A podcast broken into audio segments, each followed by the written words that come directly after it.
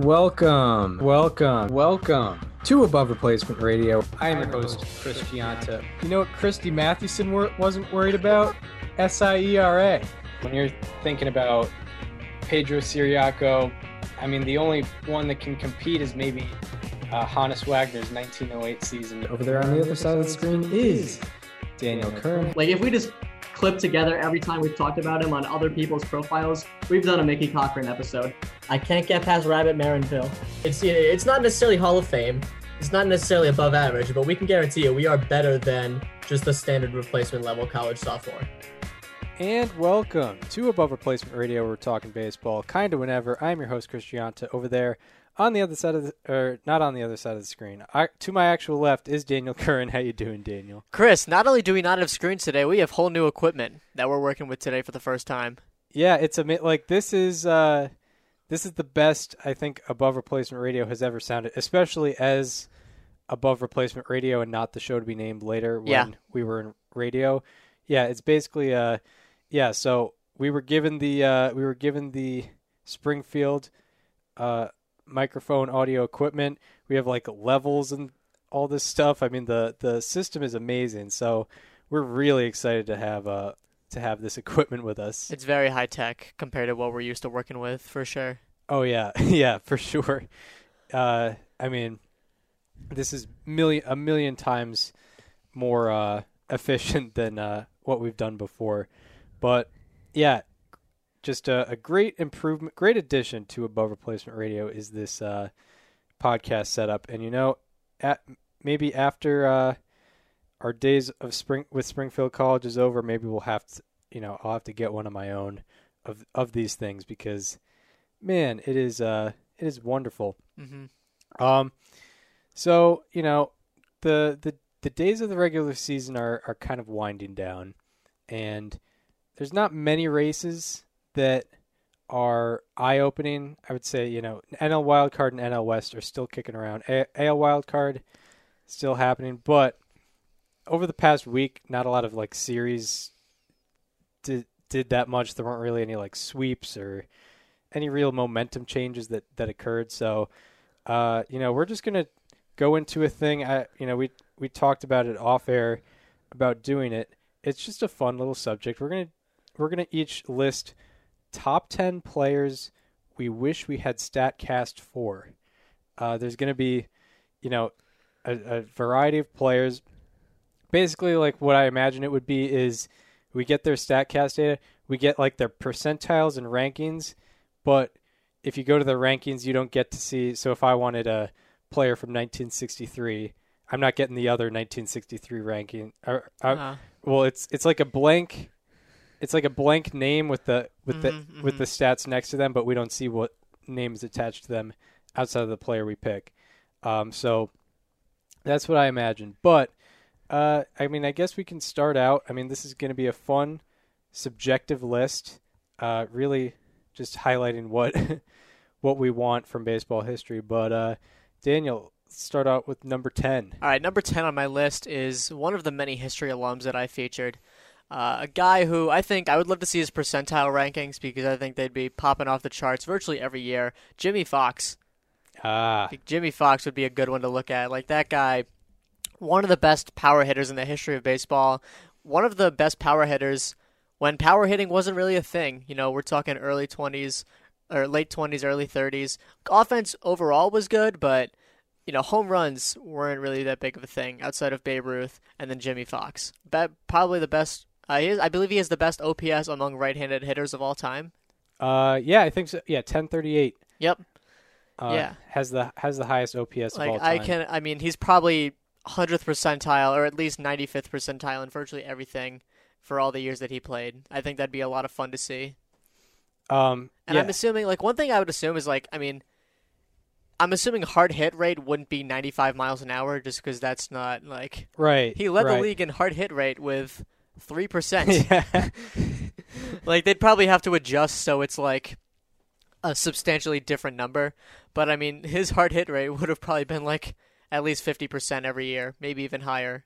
Yeah, yeah, exactly. Like, yeah, probably for that area, you'd have to make it like 88 miles per hour or something like that. I Probably, no- I might even less. I mean, it's hard to say because we literally don't have any data, but it Yeah. definitely wouldn't be 95. yeah, exactly. This is exactly why we have to make uh, why we have to make this uh, list here. Yeah. We wish we had StatCast so we got a better perspective of what it was like. And Jimmie Foxx is definitely one of those guys. Yeah, absolutely. My number 10 is uh, another history alum, and I think one of the themes of my Statcast uh, my Statcast wants is kind of representing each era, especially with pitchers. Mhm. So, uh, my number 10 is Sandy Koufax.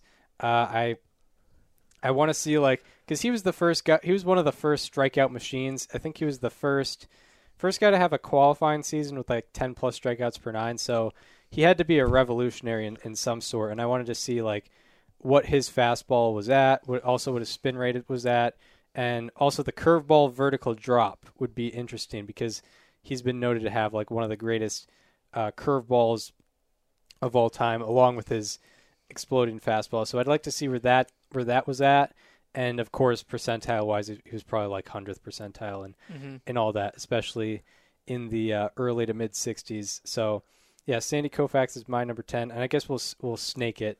So Okay. I'll take I'll take number 9. Number 9's a an interesting one for me. I'm taking the original Billy Hamilton because uh because Okay. I want to see what the bet what the fastest guy in the 1890s was all about I love it. because uh, for those who don't know, I believe he had four 100 stolen base seasons, so that's some speed, and uh, I want to see, yeah, I want to see where he's at sprint speed wise, and also he was great at walking. Let's see his chase rate uh, and all that. I, I yeah, I want to see uh, the original Billy Hamilton and uh, why. How fast exactly how fast he was, and you know the feet per second, and the um, I think the thirty like 30 feet um, dividers or whatever. I I'm not exactly that. I'm, I'm not super familiar with uh with the how they how they um measure the sprint statistics, but Billy Hamilton would surely be uh, interesting to highlight. So, what is your number nine? I love how you preface that as like the original Billy Hamilton, as if it's another guy that was like Billy Hamilton, but no, it's actually the other guy that was named Billy Hamilton. My number nine is a very, very similar one to yours. Same era. I'm looking at the same stuff. It's one of my favorites. It's Nap Lajoie. Yep. I would love to see once again his sprint speed. Uh, people forget like he he led the league in slugging four times. Uh, Right. you know he didn't hit a lot of home runs. He hit 82. Uh, but still, like in 21 years, that's that's a lot for that era. Five home runs per 162. Uh, his he had a 643 slugging percentage in 1901 in a year where he also had a 426 average. So that's still uh, a 220 ISO. Yeah. Like he was like he had power numbers before, and I mean this is 1901. Absolutely no, but like when I talk about you know 20s and 30s, yeah, they were still offensive, but still not a lot of power. There was no offense in 1901 whatsoever, except Right. for Nap Lajoie. right. Like I'd be shocked if there's any category where he's like where he has a, a circle that isn't red. yeah. Yeah. like yeah. between sprint speed, between uh like outs above average probably even yeah. if that could exist. And then just all the hitting stats. Like I would love to see what that looks like. Yeah, because the the best hitters of the of the dead ball era, like when you look at guys like Nap Lajoie, Ty Cobb, Honus Wagner, you know they were they weren't hitting home runs, but they were the OPS leaderboards because that ver- the version of hitting home runs back then was doubles and triples. Mm-hmm. So like Nap Lajoie would have been the high exit velocity guy, the high barrel rate guy. I, I can't imagine what a barrel was in 1901, but Led the league with a five percent barrel rate. oh my god, yeah. Like I think it, I mean, I, it might still exist, I right? think to get a barrel, you have to be at like 98 miles per hour. I was gonna exit say you'd have to you'd have to adjust. Like the launch angle would probably have to be lowered too, Yeah, exactly. because no one was hitting home runs. Yeah, a launch angle between zero 10 and fifteen. yeah, t- 10 and 15, exit velocity of 85. Yeah. Um, yeah, that would that would be great. But uh, and if you have anything more on Nap Lajoie, you or you can go to number eight. Yeah. So number eight is um, another history alum. This one I think was a. I, I feel like this one was a little out of the box for the reasons. Talking about Johnny Bench. Johnny because Bench. Johnny Bench is the consensus best catcher of all time. It's not really disputed that much. We did an episode on him, so we can certainly attest to that. But I want to see what the defense looks like because defensive metrics for catchers in Johnny Bench's era are basically non-existent. Uh, you know, Fangraphs didn't introduce defensive run save until later. They didn't introduce framing until later. There's really no legit way we can evaluate how Johnny Bench was as a catcher. I would love to see outs above average, catcher pop time, catcher framing on the on Statcast to see if he passes the test. Yeah, yeah, I agree. That would be a a very interesting one because, and he would be someone who would be, per you know, high percentile and everything like most of the people on the list because great offensive catcher, great defensive catcher. I I don't know what to make a a con. It would be like you know a healthy uh, Yasmani Grandal probably.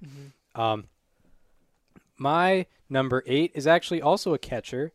Uh, I'm looking at uh, Josh Gibson for number eight because, uh, you know, there's obviously a lot we do not know about Josh Gibson. Uh, they did recently up- update his statistics on Baseball Reference, but I feel like still that's only a fraction of what was actually uh, seen from Josh Gibson. So I want, you know, a TrackMan and whatever else they have on Josh Gibson uh, constantly. If we if we go in the time machine and see, you know, also I don't know the configuration of all those Negro League parks. So like, how far were these home runs going uh, that he was hitting? Because you know, according to legend, he was someone who was hit like between 800 and 1,000 home runs or something like that. You know, I want to see. I want to see how far these home runs were, and uh, you know the percentile rankings among like the Negro leaguers, and uh, actually, yeah, the percentile rankings among all major leaguers Yeah. because you know Negro leagues are major leagues. yeah, they are major leagues, and you know, unfortunately, there's no way we could see how he would do in Major League Baseball. But it would be interesting to see, uh, you know, what it would be interesting to see uh, how his exit velocity, barrel rate, hard hit rate compared to you know all the other major leaguers while he was playing because he was playing in the 30s. So uh, it would be competing against guys like Foxx, guys like Ruth, uh, guys like Gehrig. It's a good one. So it would be that would be uh, extremely interesting to see for for the for that uh, multitude of reasons. My number seven is uh you know a pitcher, another pitcher representing an era who was uh, another uh, sort of revolutionary. You could you could say uh, the big train, Walter Johnson. Uh, I want to see, you know, every, everyone says everyone uh, from back then says his fastball was like amazing. I want to see what it actually was at. I imagine it probably averaged like maybe 84, but I want to see, you know, how it how that fastball velocity ranked versus like the list below him if he was the guy who was throwing the fastest. Uh, also, it would be interesting to see someone like him, the pitcher use the the pitch usage, because I imagine it's like 85% fastball, 15% curveball, Yep. and that's about Hit it. Pitch mix. Yeah, he yeah he wasn't exactly uh, he wasn't yeah he wasn't he, he was like Matt Whistler except with a fastball probably I would imagine. Uh, so yeah, that would be I mean, to be fair, everyone was probably like Matt Whistler, but with a fastball. yeah to to be fair, like but you know part of it is he's you know representing a pitcher in an era, so um, yeah it would be fun to see a you know fastball velocity where it was at, um, and uh, that that's kind of mainly what I would look at, and the pitch usage probably would be uh, second reason. So who do you got for your number seven? So I also kind of went with a similar approach with pitchers than you did, where I picked a certain amount of pitchers each to represent an era. But my kind of mindset is like the older you are, the more interested I am. Like because the further we go back into the baseball history, just the less we know in general. Exactly. So that is why my number seven is Nolan Ryan. Ah, That's, I'm assuming you're probably going to talk about him later on. Mm-hmm. Uh, he's probably he's the youngest pitcher I have on this list, as Ah. you can very well imagine. yep. Um, but I mean, it's I mean, it kind of goes without saying. Like the guy threw until he was 45 years old, maybe even beyond that. Do you do you remember off the top of your head? It was forty six. It was 46. Yeah, I want to see what he was throwing at age 45. Like exactly what was that? I want to see how much velocity he was losing between like his the 70s, the 80s, the 90s. You know, I want to see all that. Um, I mean, I don't know. I don't really know what else there is to say. I, Nolan Ryan is kind of one that speaks for itself. Yeah, yeah, and you're right. I will be talking about him Yeah. later on. Uh, who do you got for number six? So the number six um, is another pitcher from a older era, Bob Feller. Mm. He was he was kind of touted as the biggest flamethrower of his generation, 50s, 60s, a little bit before uh, Nolan Ryan. I feel like Statcast would do a better job of evaluating his fastball velocity than Yeah, I agree. driving a car next to it. yeah. if you if you go to I'm sure this is on YouTube video somewhere. There's a video of Bob Feller in like a button down shirt and like dress pant dress pants like just firing off a fastball while a car is simultaneously driving past him Yeah. at like a speed of like 90 miles an hour or something to show that like he was throwing faster than how the car was moving Yeah. because that was how Statcast worked in the 50s. Uh, I would like I would like a better version of that. Yeah, for sure. Yeah. For sure. Um, all right, my number six, uh, probably a little, yeah, definitely. Well, now I know, definitely higher or lower on my list than your list. Uh, Barry Bonds, I have at number six. Uh, you know, I think the most fa- the most fascinating thing, and I wanted to include just someone who the because he repre- he definitely rep- represents an era, and he represents a guy who you know wasn't on steroids and then was on steroids, and we kind of know uh, when that was. So I want to know exactly what the exit velocity difference was when he was on uh, when he was on steroids, and I imagine it was you know probably in the 90th, 100th percentile before, but it probably changed uh, even more. It probably changed even more um, after that. So I think that would be very interesting to see ex- because we always talk about, you know, what's the difference between steroids and, you know, not being on steroids and being on steroids. We would probably get a, a good uh, assessment on, uh, you know, what Barry, you know, what a guy like Barry Bonds experienced in, in terms of change. So I think that would be interesting. And then the before steroids would be fascinating too. Sprint Mhm. speed, Mm-hmm. um, and uh, outs above average too, because he was also a pretty good defender before, uh, you know, before he started growing uh, like like a madman for sure. Uh, so yeah, Barry Bonds just as a whole, and then also the change between uh, no steroids and steroids. Uh, and my number five is uh, Andruw Jones because Ooh. because uh, he, I believe he leads in defensive WAR among outfielders. So I want to see what that outfield jump is like. I want to see the outs above average. I want to see his catch probabilities. I want to see his uh, route efficiency on you know some of the broadcasts. If you, if they just were able to somehow add that to like the NBC Sports ones with uh, Bob Costas and Joe Morgan and and and the TBS ones too. I want to see uh, all of that, all the defensive stuff from Andruw Jones, and also you know he was a good hitter too, so the exit velocity stuff would be um, would be pretty interesting to see as well. But uh, for me, I just want to see all the uh, all the outfield defensive metrics from Andruw Jones. Uh, what do you got for number five? So my number five is a very similar type. First of all, before I go to before I move on, Andruw Jones also like put some respect on those offensive numbers too. His 2005, the only season in baseball history with 50 home runs and a two plus D WAR Yep. Yeah. Yeah. He he would be high in the exit velocity and barrel rate as well. for sure. So my number five, very similar type of player again. I'm looking at Roberto Clemente because Ah, yes. I mean, first of all, that arm. Mhm. Like I want to see what I mean, how much he's firing out of the out of the cannon. I mean, there's that video of him and making that throw from right field, like the very corner, all the way to home plate, on like not even like on the fly. yeah, Like probably the most absurd throw I've ever seen. I need to get the miles per hour on that. exactly. Like that. I don't even need to see the 3,000 hits. I don't even need to see the rest of his career. I would like to see it, but I don't even need it. I need the miles per hour on that one particular throw Mhm. and I would love to see if it's like if it's like if modern players are even keeping up with that. yeah, Like that's not a throw you're seeing anywhere nowadays. right, right. It- um, it's very hard to. Uh, yeah, he'd be. Yeah, he'd be up there like probably Renfroe and Judge. Yeah, be- and not not to mention, him. I'd also just like to see his batted ball charts. Like I would love to see his spray chart. Yep. I think that'd be a really fun one to look at. You know, we don't really get stuff from from uh you know spray charts only started like I think pitch tracking era or something like that, right? Um, Yeah, pro- probably, or at least you know accurate sp- spray charts, Yeah. uh, where it's where it's being charted by like a computer program and not Yeah. like human beings. Like I think that'd be a really fun spray chart to look at. yeah, yeah, especially from a, a contact guy like himself. I'm pretty sure he was a 317 lifetime average or something like that. Uh, it was three. Yeah, you got it. Three seventeen. Um, yeah. So, and he he didn't necessarily rely on power, and I think um, people uh, people in in like uh documentaries or whatever, they said he didn't have high stolen base numbers, but he was a very good base runner. So, Mhm. um, I think it would be interesting to see the sprint speed too.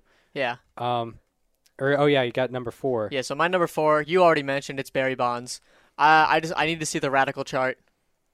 Uh, radial chart. Yeah, you know, like the, I'll I'll, I'll pull up one, but like on Savant, uh, it's part of the Illustrator where it's like you see, I don't know how to describe it with words, but like you see the little chart where it's like the half circle where it's like a little dot to represent each batted ball in terms of uh, exit velocity and launch angle, and it like it's color coded to whatever the the result of like the batted ball was. I need to see that for Barry Bonds. Yeah, I'll yeah. show you. I'll, I'm pulling up one right now. and actually one thing since we're back on the subject of Barry Bonds, I think the one maybe I would want the most is Ooh. the uh the numbers on the game 6 2002 World Series. Yes! Or no, Yep. game game 2 2002 yeah, World like one of these charts. Yeah, that would be I need to see what that looked like. Imagine 2001 with 73 home runs. yeah, oh my god. There's just 73 red dots on that on that uh, semicircle. Oh yeah, and also I think uh, as I keep going to Barry Bonds, I think it would be also interesting. I don't know if you can get like um how many the percentage of baseballs thrown out of the zone against him. I, that's what I was gonna say. Like the next point I was gonna get into was there are so many fun search tool things I could do with Barry Bonds.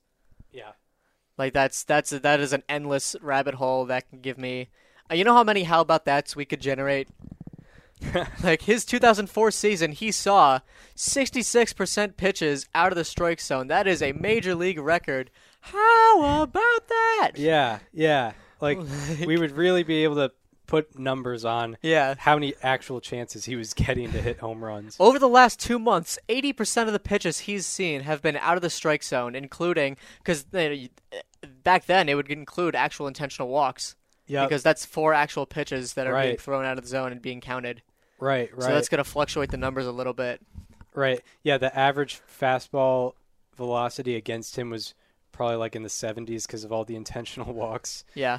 Uh, yeah, that's yeah. Barry Bonds is just like, I mean, there it would be endless, endless stuff you could Yeah. find. I'd lo- also I'd love to see like his 1991 season is one where he should have won MVP. He lost to Terry Pendleton that year. I I guarantee you he got unlucky that season.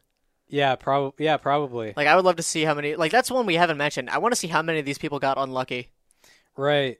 Yeah. Or like or how like okay, Barry Bonds had a 1422 OPS in 2004. What if his expected OP like what if his expected WOBA or his expected slugging was like just barely lower or even maybe a little bit higher? I mean, yeah. it- it Like how much like how much of a difference could it have been? Right. Yeah. I- I think. Yeah, I think it would apply uh, pretty universally. Yeah. So yeah, Barry Bonds would be someone where yeah, That is my number 4. endless. Uh, my number four uh, is uh, Greg Maddux because, and it, it's not for the reasons I picked uh, Sandy Koufax or Walter Johnson.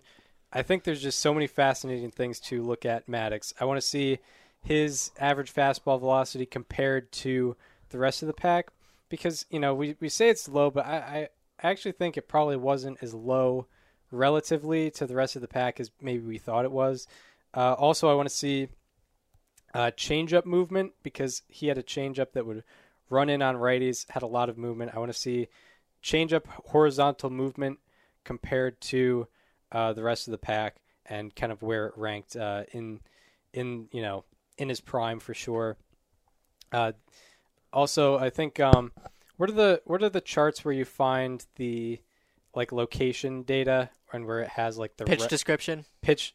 Yeah, I want to see the pitch description Yeah. and how much he was exactly on the corners and how red those points were because uh, those would be those would be amazing to look at because he was always around the corners and also a little outside the zone because you know, he would he would be able to expand his strike zone uh, as the game went on.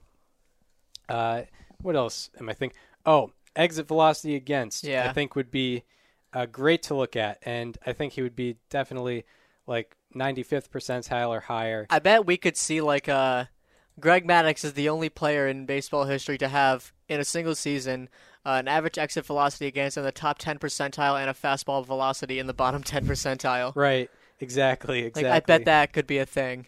Yeah, it very well could. So I think, uh, yeah, average exit velocity against, hard hit rate against, you know, where that ranked uh, compared to the rest of the pack would be extremely interesting. Uh, as I mentioned, uh, change up horizontal movement would be nice. And uh, I think, yeah, I think he threw, you know, a two seam fastball, which is uh, labeled as a sinker on StatCast. The, st- the sinker horizontal movement would also be interesting to see compared to uh, everyone else. And, uh, yeah, I think I think that's all I got on uh, on Greg Maddux. My number three is uh, Mickey Mantle because they always talk about how far his home runs were. I want to see how much of that is real, and uh, and and see you know what the projected distance on his home runs were, um, because there's legend of him hitting like 565 footers. I'm not exactly so sure on that, and I want to see uh, what those were like, um, and also like him being a switch hitter was would be interesting to see what his home runs were compared as a as a lefty and as a righty, and that's really mostly what I have. I think uh, all the other reasons are are pretty, um, you know, it, it can be without saying. You know, uh, his average exit velocity, his uh, his average exit velocity, and what else? Um, I'm just playing with the audio. Yep. Here. uh, yeah, average exit velocity, barrel rate. You know, all all the offensive players. We're going to look at that stuff anyway. Um, what is your number three? My number three, is one of my favorites. Uh, very underrated. I wish we had more than just Statcast for him. I wish he had like six to eight more years in his career. Ralph Kiner. Right. Yeah, Ralph Kiner is a guy who. Le- so this is my one of my favorite things. In 1946, he debuted in the majors and led the National League with 26 home runs, I think. And then the next year, in 1947, he also led the National League with 51 home runs. Uh, like that is such a dramatic change for someone who led the league in home runs in back-to-back years. And it's also a guy who did it in his first two career years. By the way, he also led the majors in home run, or he led the National League in home runs in each of his first seven seasons. He also has the record for most home runs through their first eight career seasons, with a whopping uh, 329. It's hilarious. Yeah, Over Uh, 40 a year. That guy, this guy was wrecking baseballs, and like, there's no, there's virtually no footage of him playing whatsoever. right. Like, if you search for Ralph Kiner on the MLB film room, it's like the Pirates retiring his number, and like honoring him after he passed away in 2014. There's literally nothing on him playing. I need some sort of footage of this guy. I need something to to look at other than his baseball reference and his Fangraphs pages. I want to see. He was a guy who didn't strike out a lot as well, so I'd love to see like his ta- his swing and take percentages. hmm You know, I would love to see his chase rate. I would love to see everything. I think that'd be red circles galore. Yeah, for sure, for sure. Um, and your number two. Right. So my number two. You could all you need to show me is really one season, and you could tell you can take you know I'll, I'll take his whole career too, but I would need to see the infamous Old Hoss Radbourn 1884. Yeah, yeah. Yeah, I need to see that. yeah, 1884 was just such a different time, man. We don't even have game logs or anything. So I need to see like this guy was just going out there every single day, pitching a complete game every single day, leading the Providence Grays to an 80. What was it, 84 and 27 or something like that record? 84 and 28, I think. Damn, I was one off. But still, um, I need to see Old Hoss Radbourn season, man. I want to see the pitch description. I want to see his locations. I want to. I mean, I could probably do some savant search stuff. You can give me way more how about that's with that.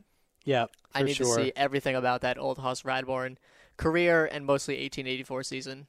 Right. And I'll, I believe 1884 was when they started going overhand Mm-hmm. instead of. Yeah, like pitch still like pitch release stuff. Yeah. Like I would love to see like the difference between like pitch release points between 1883 84. Yeah, yeah, that would that would be really interesting. Also, um, Yeah, because Walter Johnson would be interesting too. Because I'm pretty sure if you look at video of Walter Johnson, he's it's like a weird Justin Masterson Yeah. type.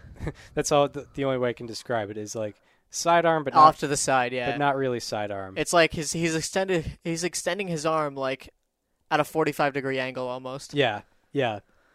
But he's not like submarining or anything close to that. Um, so yeah, my number two f- is you know for similar reasons with Mickey Mantle. I got to see Babe Ruth's Mhm. Statcast. Uh, you know he's a legend of the game. Uh, he's there's many stories about him.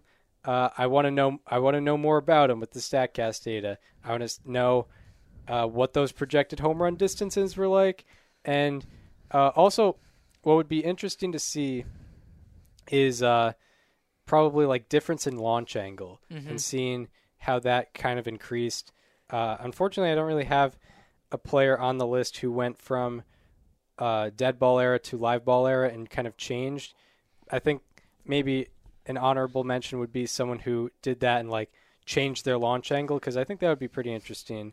Uh, I I think the Babe Ruth change in launch angle would be uh, pretty interesting as well. You know, especially going from a guy that was looked at as a as a pitcher who's who's like a pitcher who was just hitting when he was pitching to a guy who uh, was playing offense every day. I think that would be pretty cool to uh, look at. And yeah, the percentile rankings would just be, I mean, the difference between his average exit velocity and like the second best, especially in the early 20s when no one else was really hitting home runs, that would be something uh, for sure. And I think it's pretty inexplicable. You you you really uh, that would be something to to look at. And uh, I guess that leads to my uh, number one. Uh, my number one is actually Nolan Ryan. Yeah. Nolan Ryan, I believe, would be pro- one of the more fascinating to look at, not only because of the fastball velocity and how it, how it would compare to uh, everyone else, but also because of you know the curveball and his like uh, exit velocity stats against him. Because I believe he has the best hits per nine, best career hits per nine of all time, and uh, and you know like the lowest average against of all time give you know with a minimum amount of uh, plate appearances against him.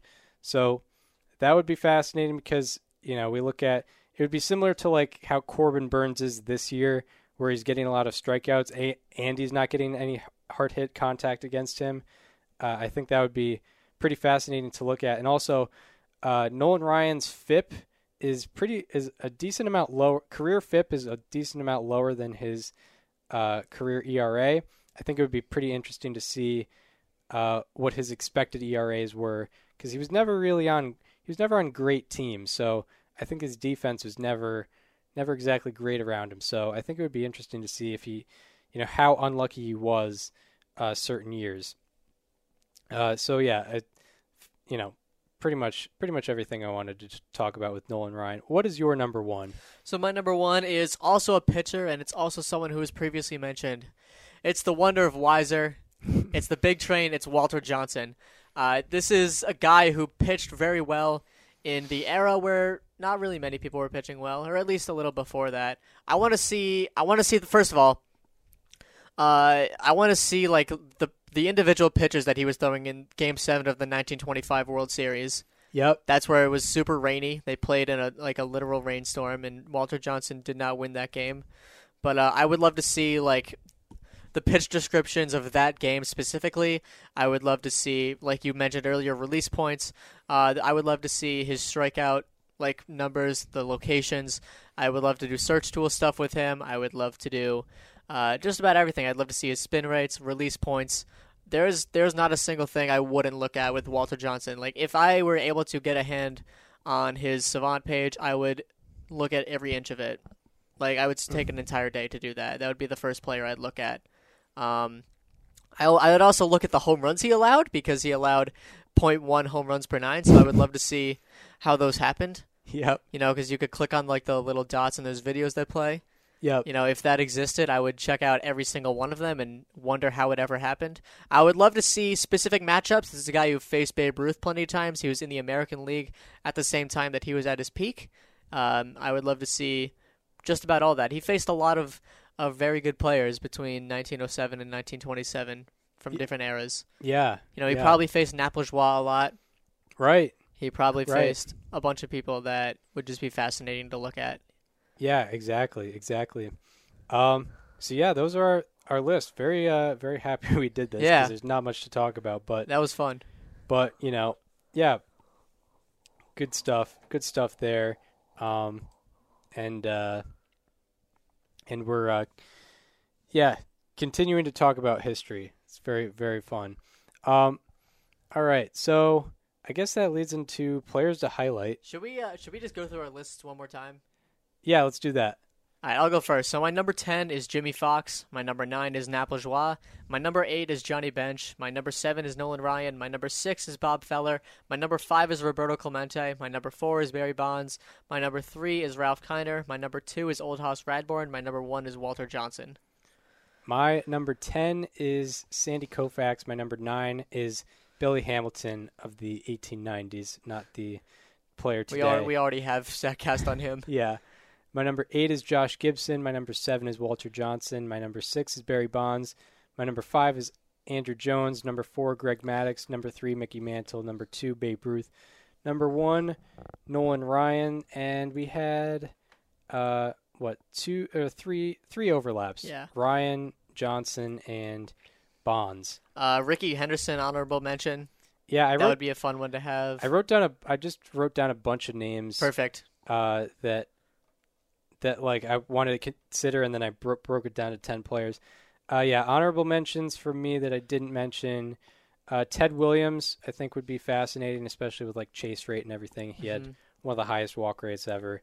Um, Willie Mays, uh, obviously, Rickey Henderson, Honus Wagner, uh, Ozzie Smith, uh, Pudge Rodriguez, because we didn't necessarily get like catcher pop time on on him, and uh, Brooks Robinson and Mike Schmidt. Uh, Yeah, couple from me as well. Uh, Hank Aaron was not Mhm. mentioned. Bob Gibson Yep. was would be a good one. Uh, Derek Jeter, for obvious reasons.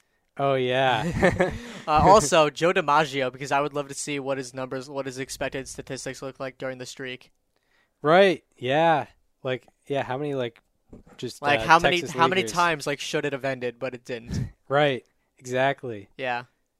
That, yeah, that would be fascinating for sure. That I didn't think of that. Um, all right, so that does it for stat for players we wish we had. Uh, Statcast for, and uh, now we get into players to highlight. Also, another one more honorable mention: Mariano Rivera, just so I could see the statistics statistics on his cutter.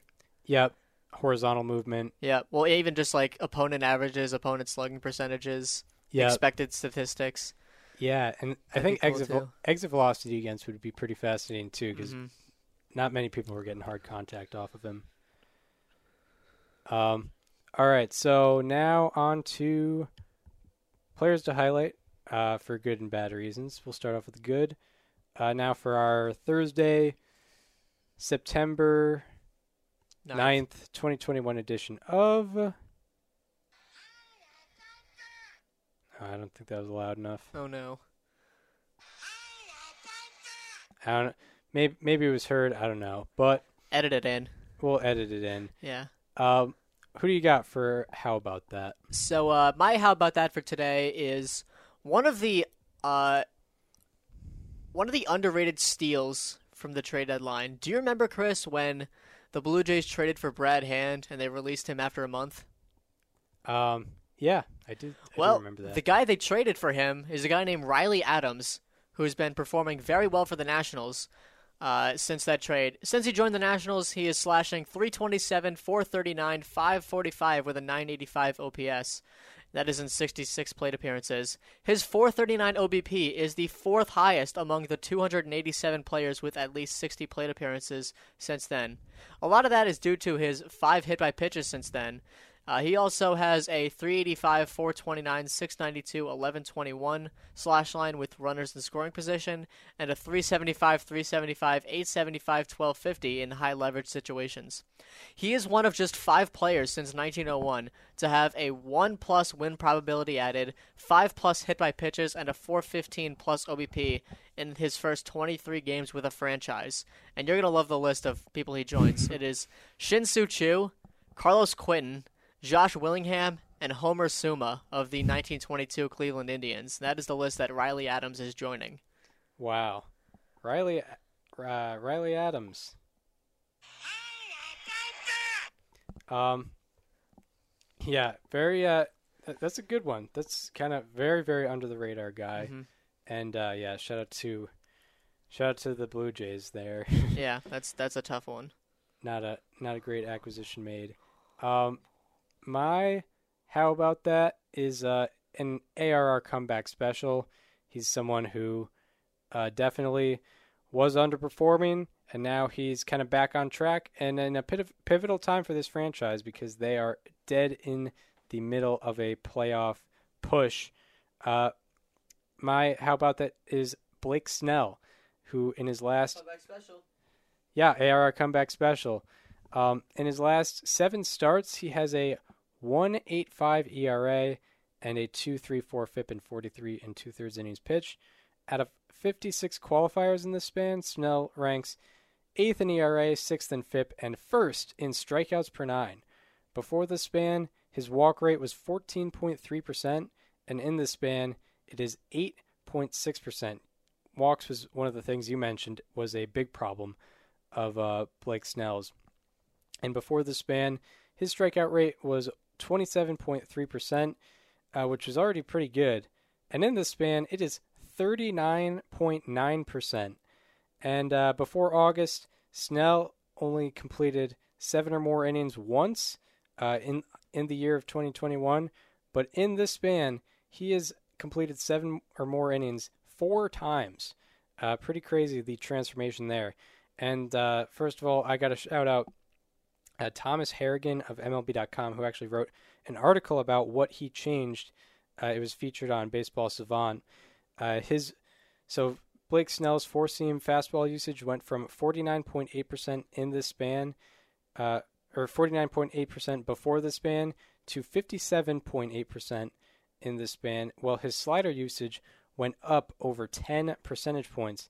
And uh, the reason both of those went up is also because uh, he went he went from using the changeup 14.3% of the time to using it less than 1% of the time. Uh, that's because hitters were slugging 610 off of that changeup. So it wasn't working, and he finally abandoned it from his pitch mix. And uh, it went away, and he's succeeding because of it. And uh, lastly, this is the highest strikeout rate in a seven game span with 100 plus batters faced in Padres history. So, uh, Blake Snell. Don't call it a comeback. I've been here for years. I'm rocking my pants, putting suckers in fear. All right, so now we go from the highs to the lows where we're talking players or subjects that have been underperforming. Now for our Thursday, or yeah, Thursday, September 9th, 2021 edition of. Uh, what do you got for us today? So my slightly alarming uh, is someone who recently came back from an injury, played a couple of good games immediately after coming off the IL, but has since really not been in his groove. It's Mike Moustakas, who Ah. since August 10th is slashing 141, 191, 281 for a 472 OPS. His 191 OBP since then is the third worst among the 256 hitters to accumulate at least 60 plate appearances, and his 23 weighted runs created plus ranks sixth worst. Since August 7th, 40% of his batted balls have had a launch angle above 30 while not crossing the hard hit threshold at an exit velocity. So that means they're being hit less than 95 miles an hour and it's being hit above 30 degrees. And you know, 30 degree launch angle is okay, but you better be getting some exit velocity on it or it's Yeah. just going to be a flyout every time. And that's what it's been for Moustakas. I believe he has 18 of such batted balls since August 7th. None of them have been hits. They've all been flyouts. And like I mentioned, 40% of his batted balls have been like that. That is tied for the fourth highest rate in the majors among the 340 hitters with at least 25 batted balls since then. And it's also the highest rate among those with 40 plus batted balls since August 7th. Yeah. Uh, Mike Moustakas. Slightly alarming. Uh, my slightly alarming is uh, a freeze over. I keep just I keep just taking your how about that's and slightly. I want to see like the the freeze over or, or comeback special rate. yeah, Like what percent of my people just get taken from by you later on? yeah. I mean, I I'm looking at It's tough. number- No, I get it. It's tough at this point of the season because we've already covered a lot of people. Yeah, and naturally, guys are going to get better or worse throughout a year. Um, my slightly alarming is Chris Taylor of the Los Angeles Dodgers, who in his last 14 games is hitting 096 with a 374 OPS and a 39.3% strikeout rate. Uh, out of 174 qualifiers in the last 16 days, his average ranks 100. His average ranks 172nd. His on base percentage ranks 173rd out of 174, and his OPS ranks 171st. And his strikeout rate also ranks for the third highest among these 174 qualifiers. And along with that, he's popping the ball up a little too much. Of the 236 batters with 25 plus batted balls in this span, Taylor has the 11th highest pop up rate, and his launch angle is the sixth highest. So, Chris Taylor getting a Slightly alarming. and also a freeze over.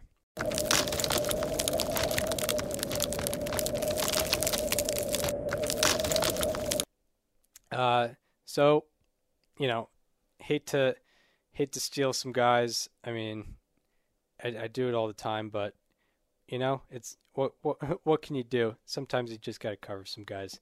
Yep. Uh, now to the preview of the week ahead, or weekend ahead, I should say. Luckily, because now we're actually back in school and the weekend matters. Uh, my uh, you know, series to watch. I'll I'll be doing series to watch. Daniel usually does the day by day matchups. Uh, I would say series to watch. Uh, you know, Red Sox, White Sox should be interesting. That's going to be at guaranteed guaranteed rate fields. We've highlighted some of the White Sox struggles with uh, above 500 teams, but also the Red Sox aren't the hottest team. They're they've been colder, but they're not the hottest team.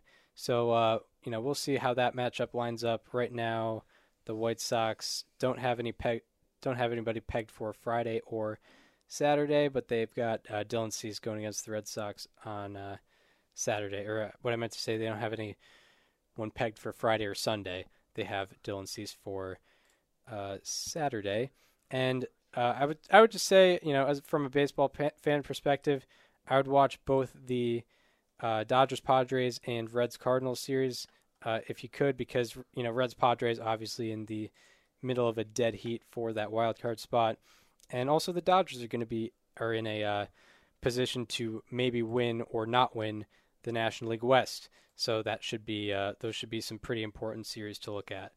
Uh, what do you got for day by day matchups? So, uh, Thursday, today, not too much going on. Two games have already started. Um, Kyle Quantrill will be going for the Guardians against the Twins. Marcus Stroman will be going for the Mets against the Marlins. John Means will be going for the Orioles against the Royals. Uh, Antonio Senzatela and Ranger Suarez will be facing each other in Rockies Phillies. And Huascar Ynoa will be facing the Nationals for the Braves. Matchup of the night comes from the finale of Blue Jays Yankees. Blue Jays looking for the four game sweep in the Bronx. Jose Berrios versus Nestor Cortes. That'll be the one to watch. On Friday, you have Tanner Houck going for the Red Sox against the White Sox. That's going to be a good series. You have Kyle Hendricks going for the Cubs against the Giants at Wrigley. You have uh, Cy Young candidate Robbie Ray going against the Orioles at Camden. You have uh, Adrian Houser going for the Brewers against uh, Eli Morgan and the Indians. That'll be a good one. Marquez, German Marquez will be going on Friday for the Rockies against the Phillies.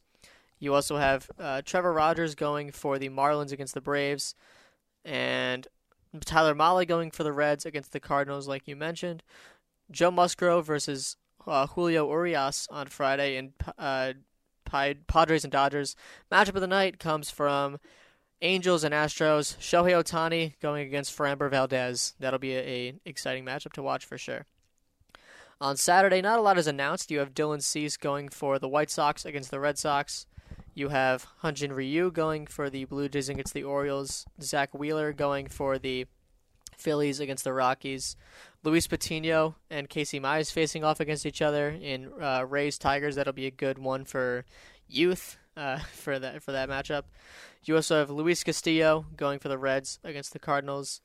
You have Elieser Hernandez going for the Marlins against the Braves. Uh, Chris Paddack versus Walker Buehler facing each other in Padres and Dodgers.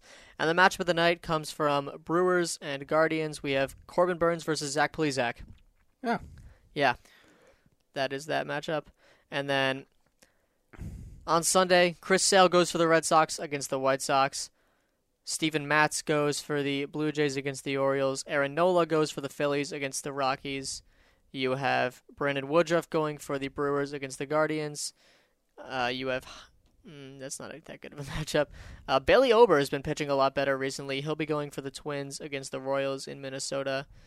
You have Sonny Gray going for the Reds in the finale against the Cardinals. Justin Steele going for the Cubs against the Giants. James Kaprielian going for the A's against the Rangers.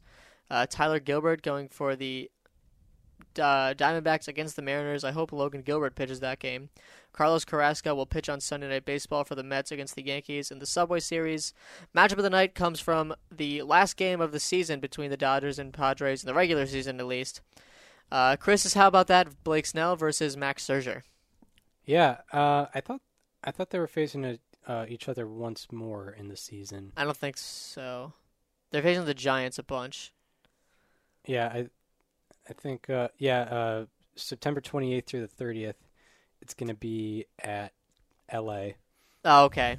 Okay, Uh, you're right then. All right, last one, last one in San Diego then. Last or uh, Right. yeah, um, yeah, second second to last series between those two. What we thought would be the NL West powerhouses, but uh, the Giants seem to join them. Yeah. Um, funny, funny how that uh, narrative changed since like April.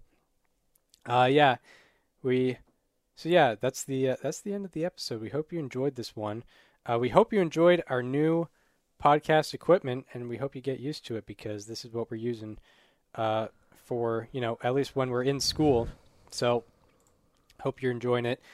Uh, if you are if you uh, want to follow us on social media, follow me on Twitter at Chris underscore Gianta. Follow Daniel uh, on both Twitter and Instagram at Daniel underscore Current, and follow the show Instagram at Above Replacement Radio for all the show needs. Uh, just had a, a nice Ted Simmons stat. You know, you, where where else are you getting? Where else are you really getting that? Uh, you- Who, who is who could possibly be talking about Ted Simmons right now? nobody. Literally no one. Uh, does anyone even know what that guy's doing right now? No, Yeah. of course not. Yeah, he's probably just on a couch somewhere. Um, yeah, we. Uh, so yeah, we hope you enjoyed this one, and we hope to see you on Monday once again, where we're going to be talking uh, all the happenings in Major League Baseball. Once again, see you then. This conversation This conversation is over. is over.